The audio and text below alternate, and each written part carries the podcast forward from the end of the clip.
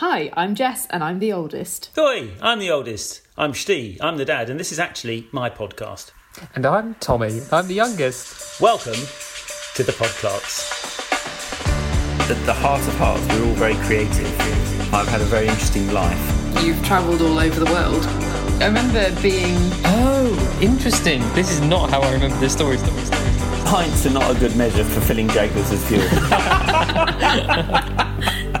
Welcome to this month's episode of The Podclarks, the podcast where we listen to our dad tell us stories from his life and generally have a good time. Hooray! Finally back together again. And this week we have a special guest, Andrew, who has featured in stories already. We've only had three episodes, but I'm sure you'll feature him in many more, including ones today. Um, Andrew is Dad's friend from years gone by. Um, so do you want to say hi, Andrew? Uh, hi, everyone. Yes, gosh, years gone by. I'm, I dread to think how many. I think it's about 50. Well, we worked out we worked out last night that it's actually more than fifty years ago since we first first bumped Really? into each other. Yeah. Yeah. Since you first bumped into each other, how did you, how did you meet? Well, this was my introduction. So I want to talk a little bit about influences during this podcast uh, episode, and influences are big today. But one of my influences uh, came into our hometown of Godalming around about the mid 70s, I think. And we lived in a cul de sac road, and just round the corner, a, a new family arrived um, that sort of drove a coach and horses through our quiet, peaceful life. Um, it was such an exciting family. Uh, there were seven children, two parents. Um, most notable, or one notable thing, is there were two sets of twins in the one family, which is pretty impressive. Um, there were a couple of girls, which is always interesting, and lots of boys, which is also interesting. Uh, and uh, one of those was my good friend Andrew, and uh, I think we were both about 15, 16 at the time, and got up to all sorts of japes and wheezes, and uh, sort of loyal listeners will have heard the episode where I described um, climbing uh, through a door, over a door, to go into a tower to watch the beating of the retreat at a at a school, and Andrew was one of the culprits in in that former uh, escapade already described. Um, but Andrew's been a great influence in my life, and uh, you know, you sometimes you meet somebody and they trigger things in you that probably might not have been triggered if you hadn't have, have happened to bump into each other. And Andrew's been one of those. And uh, so today's stories, uh, since we happen to have him here by sheer good chance, uh, are surrounding things we got up to that are related to old telephones. That's the theme. theme. That's the theme for this, uh, this this broadcast. I love that.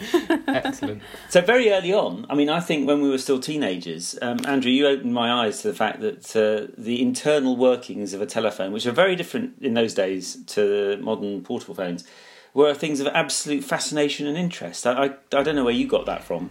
Well, I- think I'd want to start by saying, uh, Stephen, you've, you've talked about influences, but uh, uh, uh, Tommy and Jess, uh, your dad was a massive influencer on me. and uh, I think I've had the great good fortune that I've known him a lot longer than you have, and you've known him all your lives. I thought So- for a second you were going to say that you've known him a lot longer than he's known you. I was thinking, how's that going to work? No, no, not, not quite that, but I've definitely known him longer than you've known him. Yeah. And um, as he has been a massive influence, and I think I just wanted to start by saying, you know, your dad is interested in people, and wherever he goes, he makes friends, and he is generous with his time, and you will know this quality in your dad. But so was he when we first arrived as a family in Godalming, gosh, over 50 years ago. And um, Stephen is always one to uh, make friends and, and, and listens to other people's stories. So that's how we sort of bumped into each other and, and met up. And I think it's true to say we have had many, many happy. Um, happy times with all sorts of different escapades, I think is the word. Um, now, Stephen, you're going to have to remind me. I, I, I started waffling on What was then. the I can't question? even remember The- what the- you the said. the, the question was how you got interested in old telephones, and I have in mind you bumped you knew a couple of old engineers who interested you at school or something like that. Was that was that what happened? Yeah, so so telephones has been a theme through through my life and your life, I think, Stephen. So I, I started off being interested in how telephones worked when when I was at school and I I tapped the telephones into the headmaster's office and I used to make free phone calls by using different people's uh, telephones. I, I, definitely saw it in those days as a um, as a resource to be made use of. Other people's phone lines wasn't perhaps quite so, uh, perhaps got older and wiser now. But then hang, certainly, hang when, when, when, you say you tapped into the headmasters, do you mean you listened in to phone calls? Or yes, yes. So we had a big reel-to-reel tape recorders and we we uh, put a tape in, and then we went down underground and find the right pair of, uh, that went to the head teacher's office. And we started off by just recording his phone calls, but then we worked out we managed to get into his office and we put in an extra pair of wires into his telephone to the microphone so we could also record everything that was going on in his office no. yeah so this that is, was that was my beginning stuff. of my interest but then this became a shared interest with your dad and we we got up to all sorts of interesting things and i certainly remember being slightly horrifying seeing your dad had wired up his telephone line as a as a doorbell. Can you remember that, Stephen? I, Just remind me what you did. Yeah, well, I mean, it shows. I think a little knowledge is a dangerous thing. I, I didn't really have a clue what I was doing, but I had in mind that when somebody rang. Uh, our phone, it rang the bell, and it would be handy if we could do that when somebody was knocking at the door. So I diverted the line to a doorbell on the door of my family home, because I had a spare bell, and um, I mean I can't quite think how it worked. But anyway, you push the doorbell and this bell rang, but it was using the electricity that came from the telephone exchange. So it was, um, ah. yeah. But but what I wanted to um, to remind ourselves about was actually the the installation of the original car phones about 15, 20 years before they were invented, and I so. Uh, you you helped me, and together we put together a uh, a way of a security device for, t- for the cars where you had to dial the right number on an old Bakelite phone that was sitting at the front of the car. So before the car would start, uh, we had to dial a certain code. Uh, that's what we did, wasn't it? That that's exactly right. So I remember we built it into. I think it was the, uh, the. I can't remember which car. We went through so many cars. Stephen. You had a Mini and I had a Vauxhall Viva. I can remember that. Yeah. That's right. Yes, you had a, a Viva, but we put in we put in the um, part of an old telephone exchange in the back of the Mini, and you had when you turned the ignition on before you could start the car, you had to dial the correct number. Now, uh, modern listeners won't understand what the word dial is, but where you had to wind the, the, the telephone dial round and let go, and it sent pulses, click, click, click, click, click depending on the number. And if you dial the correct number, you could then start the car. And if you dial the wrong number, uh, you couldn't. And a red light came on. Um, but I certainly remember. I don't know if you can remember this, Stephen. Us driving the Mini, and then if you went over a bump, it would uh, it would reset all the electronic. Well, it wasn't electronics because it was all mechanical. It would reset everything, so you'd suddenly the red light would come on and the car would stop, which was not quite quite right. I seem to remember. I think it was you, Stephen, driving the car once and giving a lift to a policeman who was most intrigued by the security device. I didn't, I, I didn't give a lift to him. I was stopped by him. I was always oh, getting stopped by yes, the police. Yes. But I mean, they, they, were so intrigued by a telephone at the front of the car um, mm. that they sort of we got distracted from why he'd stopped me. I think. Uh, and oh, the other thing we used to do is hold the receiver out the door and say it's it's for you and pass it to in the traffic and, and, say I've got a, a telephone call. I mean, it, so it wasn't it wasn't a working phone. It was just a security measure. Yeah, it wasn't a working phone because they hadn't been invented yet. Yeah, yeah, yeah, yeah. There was no um, no sort of signals. so, anything, so there was. It didn't make any sense to have a phone in the car at that no, point. Not yeah. at all. But it did look rather cool. So because of all of that, uh, when I married your mother, my wife, your friend Andrew, uh, Sarah, we went on honeymoon to to Southern Ireland or to Ireland, I should say, and. Uh, what a wonderful holiday that was. But I was particularly intrigued to discover that uh, the uh, telecom company there was still installing uh, what we call button A, button B coin boxes. Uh, this is 1985, and they, they went out in the in in in United Kingdom in I should say probably 1975 or something. I can just remember no earlier than that, maybe 1970. I can just re- and a button A button B coin box was for a public telephone. The way it worked was if you wanted to make a call, um, it had the coin box alongside the telephone. You go into the telephone kiosk and you put your money in before you started to dial. You couldn't dial without putting your money in. And once you put your money in, if you got the call answered and somebody uh, answered the phone, they couldn't hear you until you pushed button A, and then your coins dropped into the machine and were lost forever. But if for any reason they didn't answer, or you dialed the wrong number and somebody else answered, you could hang up and push button B, and your coins came out the side, and you got them back again. So this was enormous fun.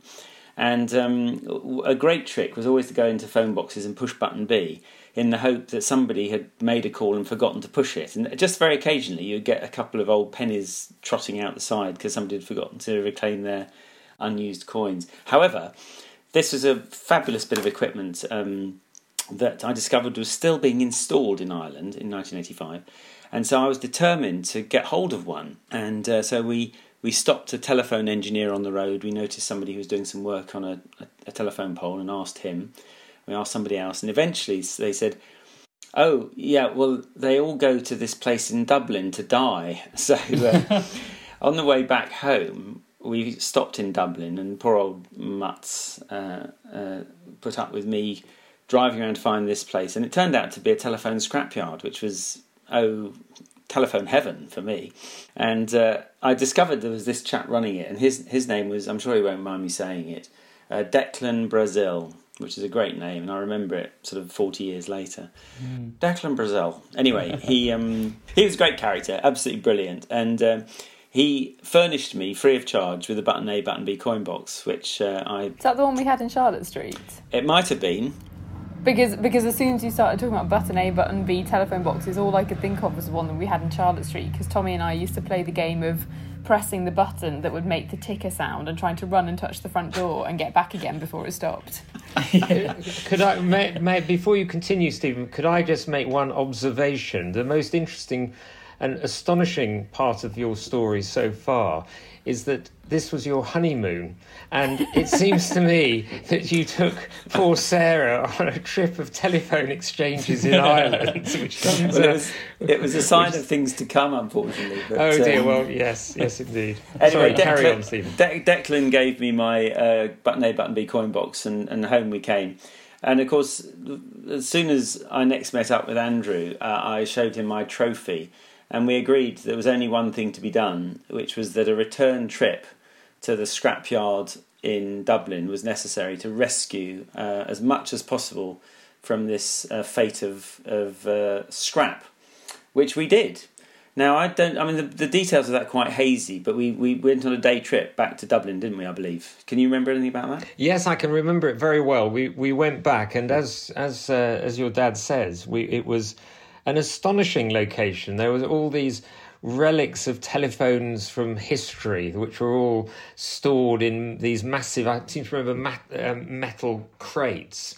And uh, we picked through everything and chose whatever we wanted to have shipped back to the UK. It was the most amazing day trip I've ever done, I think.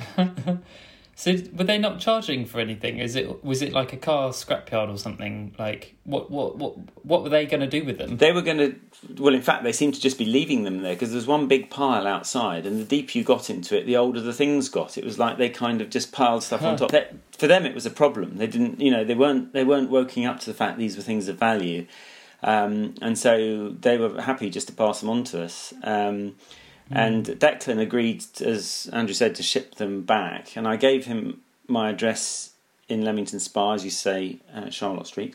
And um, that's important because it was about a quarter of a ton of equipment.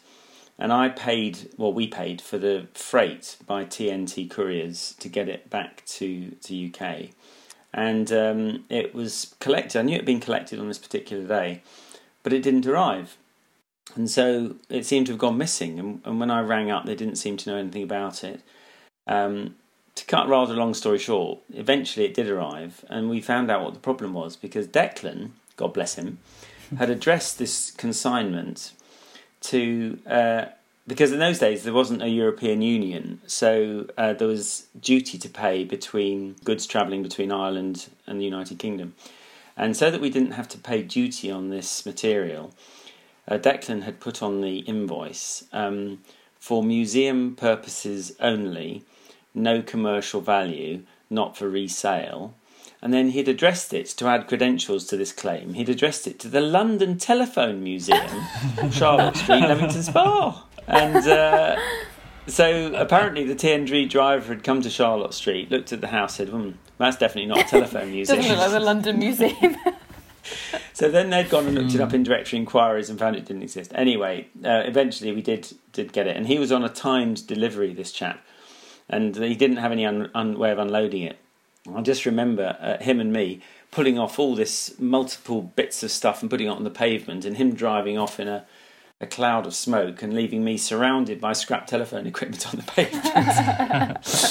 but um, but out of that came many hours of fun, uh, a bob or two, and also um, when we came to move many years later, um, there was there were some bits left that we uh, we put out on the driveway and uh, on what I called a help yourself Saturday, and uh, a few of our neighbours came and helped themselves, and I, I like to think they're they're sort of nursing those things, which are now very now quite valuable. I mean, a Bakelite telephone I think sells for 150 quid or something, mm. maybe more. Now, you should have know. started the London Museum of uh, of telephones.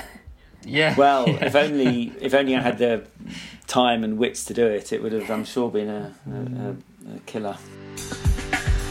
But anyway, out of that equipment is the link to my next story, which was one of they had um, uh, amongst it a sort of beautifully um, wooden box with a bell and a winding hand, little switch on it, and this was was like a, a mini exchange for a small office, and you could switch between somebody could answer the phone and switch the switch and speak to another person in the office um, by ringing, winding the handle, which then rang their bell. And if they wanted to speak, you could say it's the old bat from the bank, for example. And if they wanted to speak to the old bat from the bank, um, then uh, or so and so, then they could uh, you could put them through. Anyway, this wooden box I had on the wall in, in our house, and it was it was just an attractive thing. And if you might remember, I cross wired it so that when you wound the handle, it rang the bell, and we used to do it sometimes for meal times. Don't know if you remember. That. I that. don't. Not at all. I think I do. Yeah. I might have done it when nobody was around. Perhaps I don't. it, but it was it, it, was it was a sort of feature on the wall. And um, when mm. when you were born, Tommy, um, in 1992, we had in 1993 we had a reunion. the third the third of four episodes of which my date of birth is uh, brought up for some reason. 1992, well, the little Thomas. It's a benchmark because in 1993 we had a reunion of all the parents who had had children the year before. And uh, that was, was 1992, was it? It was. Uh, we had it in 1993, the year after. and um, anyway, the, all these people came round, and one of them was a troubleshooter for British Telecom and uh, the telephone company, and he saw my interest in phones by looking at this wooden box on the wall, and indeed the AB coin box on the other wall. And he said, Oh, you might be interested in what we've just discovered in Birmingham's Telephone Museum. He said, because um, they are just decommissioning the World War contingency planning unit in the basement of the telephone exchange. Now, you have to sort of imagine uh, that Andrew and I grew up at a time when we were certain the Russians were a major threat to our existence, and the British government and European governments. It was more a case of not if there would be a world war involving the Russians, a nuclear war, but when. And there were there were systems for um, warning bells that would go three minutes before a nuclear bomb was exploded, and people were taught a little bit in certain places how to take cover and so on. And it was it was just part of what we lived with. It was definitely going to happen, nuclear war, and would probably be an extinction level event. It would would finish most of human life as we knew it. But I mean, it was just because we grew up with it. It didn't seem so dramatic. Anyway, not much of a big deal. yeah, but of, of course, governments were making plans, contingency plans for that event because all the leaders want to survive such a thing. So they had a whole network of underground rooms, bunkers, um, laboratories, hospitals that were all hidden away but ready for that day. That they had three minutes to go and commission. And one of them was a communications network that would um, supersede the telephone network because as you may or may not know, when the, an uh, atomic bomb explodes, there's what they call an electronic magnetic pulse, EMP anyway. Electromagnetic. That's the one. I didn't think it sounded quite right. anyway, EMP, and it, it will it knocks out potentially all um, electronic and communications equipment. So before the explosion of the actual bomb itself, you'd lose your communications. So whatever was left would still not work.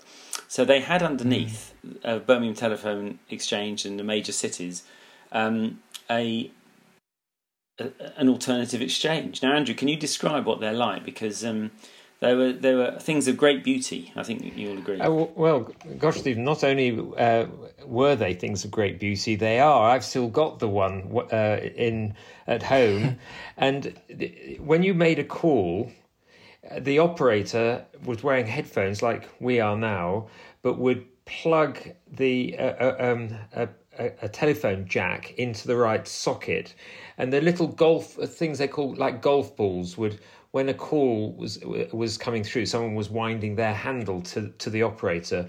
It would spit a, a little golf ball would spin round, and it would show the number. So the exchange we have in at home is, uh, I think, a 25 lines it uh, could have connected to it. The great advantage, and it's astonishing that in the sort of 60s and 70s it was being used for in the event of a nuclear war, is because it's because it's so mechanical. It was just physical connections. Um, uh, it was it, it wouldn't have been affected uh, because there was no electronics in it at all. So um, these things were finally decommissioned, and presumably somewhere today there is a slightly more modern version of of these things being used in case. Uh, in case everything stops working, But they, they, they, they, they, they sort of a bit like a bit of furniture. They're, they're like about a metre wide. It's a bit like a writing desk to look at.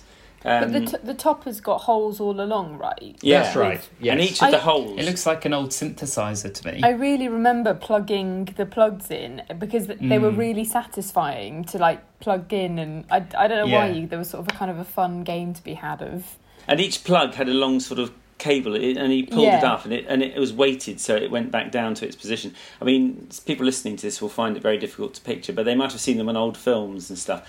And that you had a, um, but it's it's like a thing of of interest, and beauty. Maybe and. Andrew, you could send us a photo of your one, and we could put it on. I'll our... send I'll send you a photo. I will. But the only time I've ever used one myself was when my father-in-law was in um, uh, was in South Africa, and we needed to phone him. I can't remember why uh, when we were in Maidenhead. So it's not that long ago, and um, so I had to go through the international operator to phone South Africa. So I, in those days, you got through to the operator, and they said which country, and I said South Africa, and then they said which what exchange, and I said Jane Furse, which was the name of the hospital, and they looked at found that, and then they said what number, and they say caller what number, and I said oh Jane Furse two. And they said, no, no, no, very crossly, we need to know the, num- the number of the, tele- uh, the, the subscriber's number. And I said, no, that is the number. It's Jane Furse 2. And it was one of these telephone exchanges that I saw in the hospital. And the um, my father-in-law was, his line was number two. So sure enough, they called through to Jane Furse. And I remember the operator was a blind man, uh, um, a South African guy who operated this because he did everything by feel, and then he would plug the call into the the socket with number two bias, and sure enough, I got through. So, and I've seen that exchange, but that's the the last time I've ever used one, uh, um, um, used an actual one. But I'll send you a photo. It is, as Stephen says, it's all beautifully oak, uh, uh, uh, like a bit of oak furniture.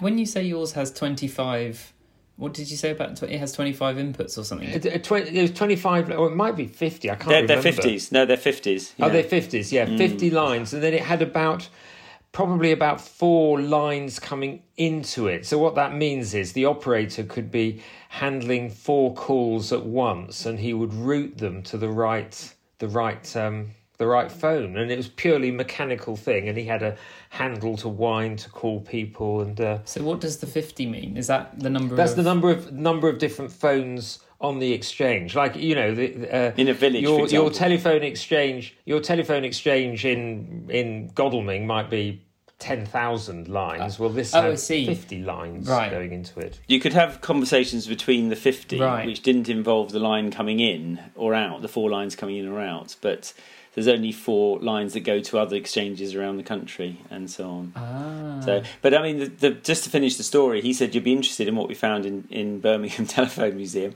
uh, Telephone Exchange, and it was um, ten of these exchanges were about to be incinerated the following week, Oh. and um, I thought we can't. That's that's a crime. Declan wouldn't have any of this. He, Declan would be horrified, and uh, so anyway, we um, I borrowed a friend's van and we went up to the the telephone exchange and we rescued four, and um, one of them I sold to Andrew's brother. Uh, one of them went to Andrew. One of them came to to our house, and the other one we gave to a charity auction. But um, the, the I had to sign a contract because it had some a certain chemical in it that you're not supposed to throw away, and so they have to be properly disposed of. Um, but it, but but six of them got incinerated. How sad is that? Hmm. But but four were rescued. And they've been poisoning me ever since with their chemicals. what happened to the one that we used to have? then? Well, it's rather a shame because during the period it came out to France, where I'm speaking to you from, and the world. did it? Yeah, and it's it sat for two years outside. Um, although it was sealed up as best I could, it did suffer a bit from um, invasion from various uh, insects and so on. It's it's it's in store, and it might be um, smartened up one day, or it probably will be be sold Oh, right, so it's still there. Yeah, it is still Mm, here. mm. But originally, my idea was to have a telephone in all the buildings and all the rooms here, and have that exchange Mm. to connect them. But I mean, life's a little bit short to do all the things we want to do. You have to employ someone to sit there permanently. In Well, that's you right, To call yes. the other building. Well, I, I mean, and so since he, great. since he arrived here, Andrew's been extremely useful, so he could probably f- fulfil that role as well. yeah. So, I mean, those were my three stories about telephones. Um, Well, could I just add something to that? Because I remember, I mean, I grew up with these AB phone boxes in, in telephone boxes. And if you made a call, it was automatically, as, as your dad said, you press button A or button B. But if you phoned the operator um, and wanted to make a long distance call, the operator would tell you now to deposit 10p or whatever, uh, a shilling or pence. And, and as you put it, each coin in, it would, the, uh, the coin as it fell would hit a gong and it would make a different sound like ding or dong, whether you put a shilling or one pence in. But we managed to get hold, I can't think where, we got hold of the key see that could coming. open, not the, the money box, but would open the top part. And if you just took a Bic biro, and when the operator said deposit three shillings and twelve and seven pence, you just went ding ding ding for the three shillings, and then you went dong dong dong, and you counted, and the operator would count it and connect you for three Yeah. minutes. And uh, you got three minutes. You had to pay for three minutes, and then after three minutes, the operator would come on the line and say, "Deposit more money, caller. Deposit more money." And if you didn't, you got cut off. And you you would plead to the operator, say, "Please, just let me say one more thing," and then you would get cut off. So different days, it gives the idea that we had a lifetime of criminal activity, but I mean, I which is true. say, yeah, which is every totally story has true. been It was all trying to criminal get out of paying activity. Your dad was a criminal, and he's it's about time he faced up to it. I mean, mo- mostly it was sort of relatively harmless experimentation, but I mean, some of the things I'm not particularly proud of, but they were an awful lot of fun. all the telephone stories were reminding me of um, the moment when uh, me and my friends when we were teenagers and we realised that telephone boxes have their own phone number which seems really really obvious but it just it just hadn't occurred to me. But i think because i knew them as things that you called out from it didn't occur to me that you could call in until i can't remember how we remember how we realised it but we did. And then i remember spending too much time probably calling phone boxes and, and waiting to see if anyone would go past and like and answer them. Up. And quite often people did, and you sort of I know. I can't remember what we used to say when they when they answered, but Hmm. we just had we had loads of fun trying to like trying to see whether whether we could get people to answer just a random ringing phone box. so here's a question: Do you think you would answer a ringing phone in a phone box? Uh, d- definitely. I knew you wouldn't disappoint me, Definitely. Definitely. I, I'm always amazed by how many people don't like answering phone numbers that they don't know when they come into their phone. But for me, when I see a number that I don't know calling, I'm like, ooh, what is this going to be about? It might be something really interesting. I mean, more often than not, it is the the thing that's happening at the moment is the really automated voice that says it's like got some script that says like your national insurance number is has been linked to criminal activity and you'll be arrested unless oh. you like verify it and it's it's so it's very very fake but it's also the language they're using is very terrifying but yeah so it's more often than not it's that kind of thing rather than anything actually exciting but This is nothing to do with my experience or history, but it's a great story, and I'll just tell it very quickly. Which is that somebody was working in an office, and the photocopier broke down, and uh, they found that the only chap who knew how to repair it, who usually worked there, was on a day off. So they thought they'd ring him up and ask how to change the ink cartridge or something like that. And um, they went to the um, file and looked up his phone number, copied it down, and went back and dialed it. And uh, uh, the the man answered, and oh, they said, "Oh, uh, John, we just got a problem with the photocopy. I wondered if um, if you could um, if you could help us change the ink cartridge." And he went, "What?" He said, "How on earth did you know it was me?" And he said, "Well, we just dialed your phone number." And he said, "No, I'm in town. I'm just walking past the phone box, and I picked up the phone and answered it because it was ringing." And then they checked. They Ah. checked back, and they realised he'd copied down his national insurance number instead of his phone number, and he happened to happened to be the number of the phone he was walking past at that time.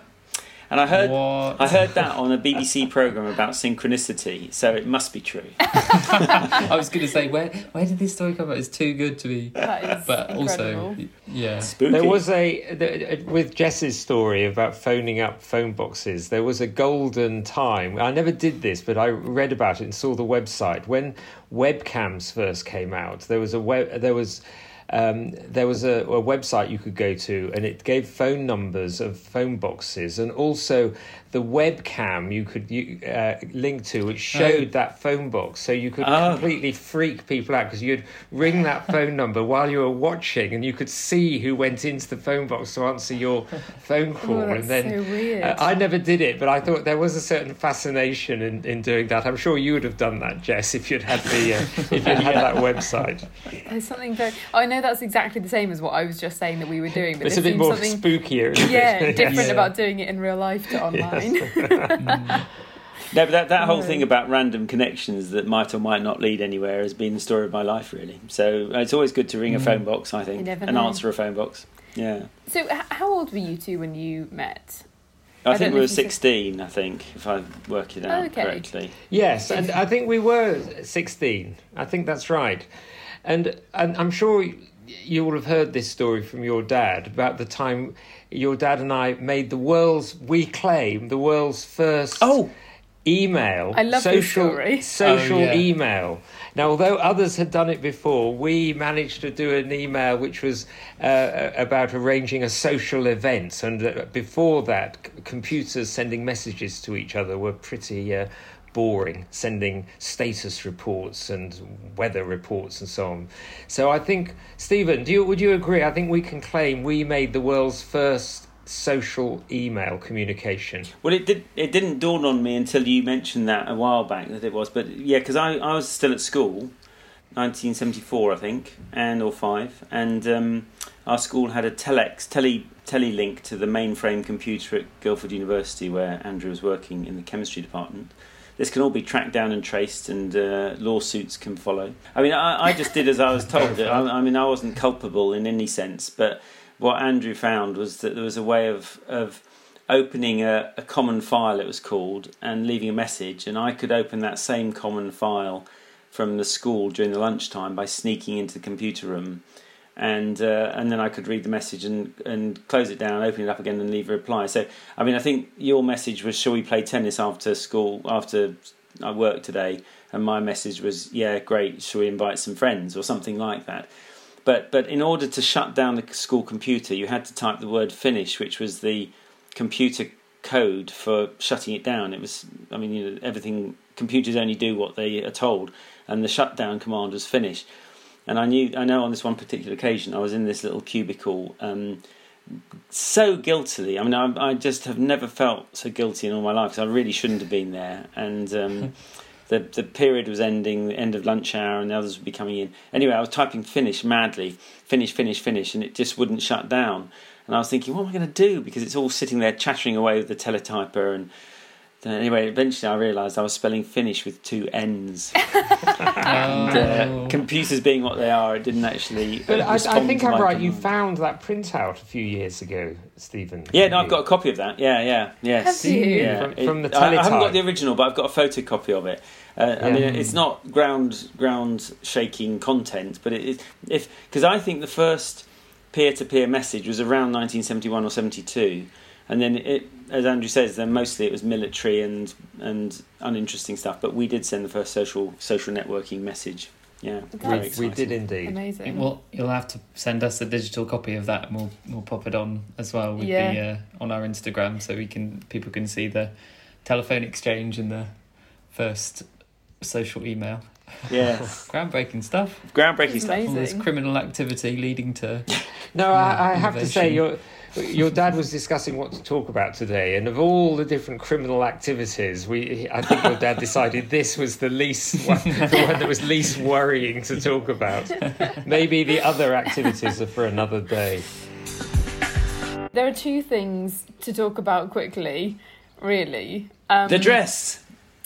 The dress. Exactly. The Um, recurring segment that should never should not be a recurring recurring. segment. Andrew, just to catch you up on this, um, I started making a dress. Uh, gosh, I can't remember when I started, but it was before our first ever recording of the podcast. And on the first recording, I talked about how I was trying to make my own clothes, or, or this was my first foray into seeing what it was like and seeing how possible it was.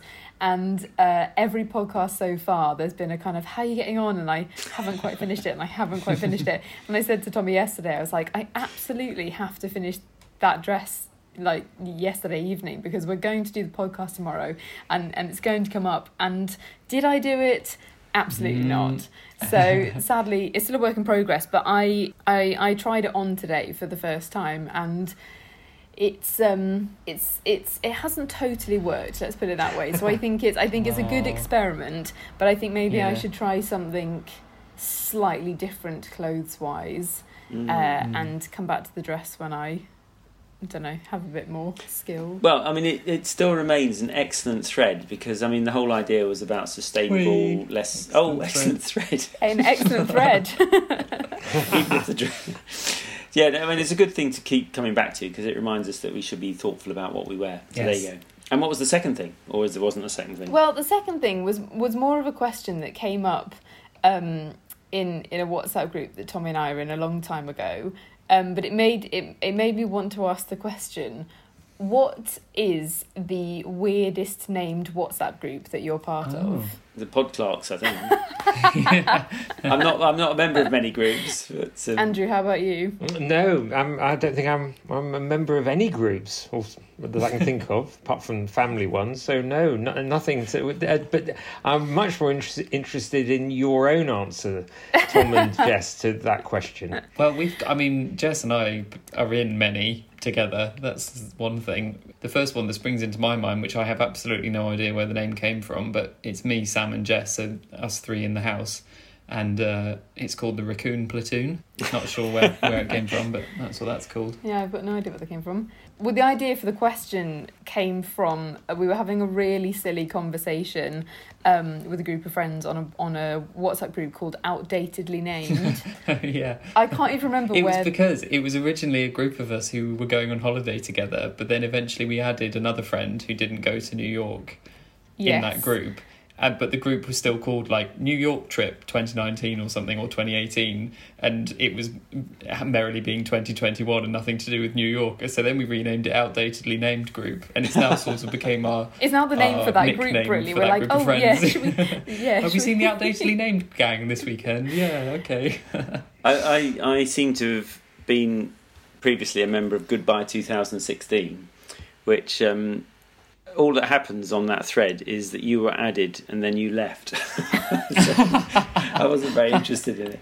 And then there's one really heartbreaking one that's just called No Jess, which uh, when we were trying to do secret stuff with her behind Jess's back, and to remind us that she wasn't supposed to know about Oh, it, it was called No Jess. But we, Yeah. we, I know we all felt bad about it, so we shut it down because it was just, it just felt bad, really. what, what, what secret stuff? Oh, no, it- like, it- you, it you'll will have- never know, Jess. I know, I know. Now I'm so intrigued. It will have been a birthday or something. It was a 'cause I think birthday, we, something. Oh, Yeah. that's what you think. They were having fun without you. And then I've got one here called Tommy's a rotter. I don't. That's oh, a, that's a joke. Come on, a- whatever. a myriad of sillily named WhatsApp groups. Well, let's name. get um, let's get a dear listener. Please give us a five star rating, but also comment with your WhatsApp names, WhatsApp group names, if there is a dear listener. Best one wins a wins a prize, which is Holiday Mallorca. Holiday in Mallorca.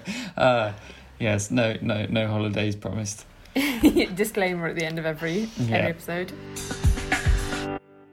Well, I think I think that was a good in- innings. Absolutely. There's plenty of my voice, and I like the sound of my voice. So.